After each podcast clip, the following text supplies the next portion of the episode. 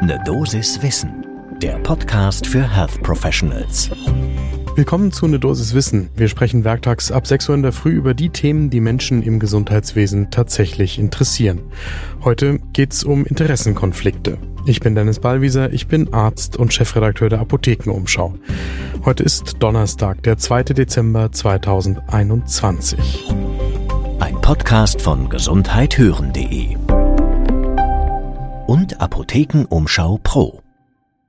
Im British Medical Journal, da ist online und Open Access ein spannender sogenannter Scoping Review erschienen, der eine genauere Betrachtung lohnt. Susan Chimonas und Kolleginnen und Kollegen vom Memorial Sloan Kettering Cancer Center in New York, die haben sich mit den Interessenkonflikten zwischen der Medizinprodukteindustrie und den Handelnden im Gesundheitswesen beschäftigt. Dabei geht es ihnen darum, herauszuarbeiten, was man eigentlich über die Interessenkonflikte zwischen den Medizinprodukteherstellern und das ist etwas breiter gefasst, auch der pharmazeutischen Industrie und Biotechnologiekonzernen auf der einen Seite und Ärztinnen und Ärzten an vorderster Stelle, aber auch anderen Akteuren im Gesundheitswesen weiß und was man vielleicht noch wissen müsste, beziehungsweise wie man mit diesen Interessenkonflikten umgeht. Das Research Paper, das ist in voller Länge 13 DIN A4-Seiten im PDF kostenfrei zugänglich. Wir verlinken das natürlich in den Show Notes zu dieser Episode.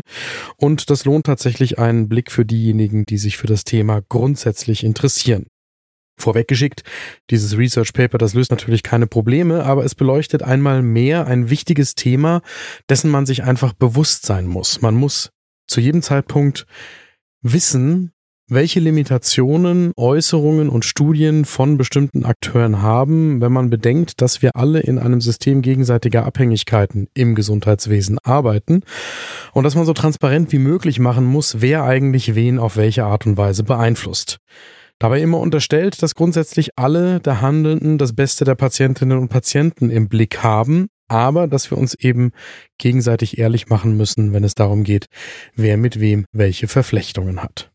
Was haben die Wissenschaftlerinnen und Wissenschaftler getan? Sie haben einmal eine Literaturrecherche gemacht, um eben die Verflechtungen zwischen der Industrie auf der einen Seite und den Expertinnen und Experten im Gesundheitswesen auf der anderen Seite herausarbeiten zu können, haben das grafisch schön aufbereitet und haben dann diese Karten verfeinert und versucht, die gefundenen Verbindungen zwischen den Akteuren zu verifizieren. Da geht es einmal um Personen und Organisationen im Gesundheitswesen, zum Beispiel Krankenhäuser oder Verordner oder auch Gesundheitsbehörden. Und dann geht es um die Aktivitäten von denjenigen. Also was tun die eigentlich? Welche Studien führen die durch? Welche Studien beurteilen die? Welche Forschungen geben die zum Beispiel als Verantwortliche frei? Oder welche Entscheidungen in der klinischen Versorgung fällen sie? Wer ist an der Entwicklung von Leitlinien beteiligt? Und wie sind diese Akteure untereinander vernetzt? Welche finanziellen Verbindungen gibt es da? Wer stellt zum Beispiel Mittel zur Verfügung?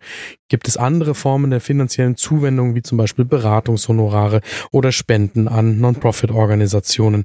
Oder gibt es auch auf den ersten Blick schwer zu entdeckende nicht finanzielle Verbindungen, zum Beispiel Mitgliedschaften in Boards oder ähnliches, unbezahlte Beratungstätigkeiten von Firmen für Wissenschaftlerinnen und Wissenschaftler? Am Ende hatten die Autorinnen für diesen Review immerhin 538 Studien gefunden, die sie in diese grafischen Darstellungen, die sehr hilfreich sind, haben einfließen lassen. Die Studien sind entstanden in einem Zeitraum zwischen 1980 und 2019, also sehr lange, wobei die Hälfte der Studien nach 2012 erschienen ist. Abgedeckt sind 37 Länder auf sechs Kontinenten, davon nur 13 Prozent in Europa und gerade einmal weniger als ein Prozent in Deutschland. Acht Studien, die sich mit Ergebnissen aus Deutschland beschäftigen. In der Bewertung der Autorinnen vom Memorial Sloan Kettering Center in New York schreiben die Kolleginnen, dass es ein vielschichtiges Netzwerk an Verbindungen zwischen der Industrie auf der einen Seite und wichtigen Akteuren beziehungsweise Organisationen im Gesundheitswesen gibt und das in allen Ländern, die da untersucht worden sind. Es gibt immer direkte Verbindungen zwischen einzelnen Personen, die aktiv sind in Forschung oder zum Beispiel Entwicklung von Leitlinien und der Industrie auf der anderen Seite. Das überrascht ehrlicherweise auch niemanden. Zudem gibt es aber auch zahlreiche indirekte Verbindungen Und es gibt immer auch finanzielle Verbindungen. Das Problem daran ist, dass man ja nur das sieht, was tatsächlich auch veröffentlicht ist, was tatsächlich nachvollziehbar ist. Und das Problem ist, dass man eigentlich wissen müsste, was man nicht sieht. Deswegen sprechen sich die Autorinnen auch dafür aus, dass auf der einen Seite klar sein muss, dass die Industrie ein wichtiger und guter Partner für Forschung und Patientenversorgung ist. Auf der anderen Seite, dass damit ehrliche Entscheidungen gefällt werden können im Gesundheitswesen, stärker reguliert werden muss, wer welchen Einfluss wie geltend machen kann und wie darüber Transparenz hergestellt wird. Und das ist auch der Tipp, den nicht nur die Autorinnen, sondern auch wir allen Handelnden im Gesundheitswesen mitgeben, dass man sich nämlich immer bewusst macht, dass es Einflussnahme gibt, dass es auch Interessenvertretung gibt und dass es sauber ist, wenn alle gegenseitig klar sagen, welche Interessenkonflikte sie haben. Das ist mittlerweile Gott sei Dank an vielen Stellen zur Notwendigkeit für alle geworden, das immer transparent zu machen.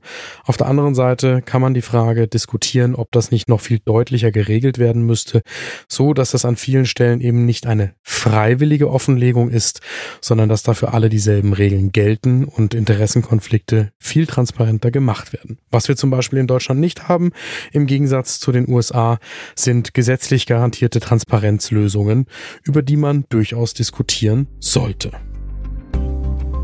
Zum Schluss möchte ich Sie noch auf etwas Besonderes aufmerksam machen. Meine Kollegin Julia Rotherbel, die mit mir Chefredakteurin der Apothekenumschau ist, hat gerade ihren neuen Podcast gestartet. Der heißt Frau Doktor, übernehmen Sie. Darin erzählen erfolgreiche Frauen aus der Medizin, wie sie die gläserne Decke durchbrochen haben. Persönlich möchte ich Ihnen die erste Folge mit Marion Kichle ans Herz legen. Hören Sie rein, es lohnt sich wirklich.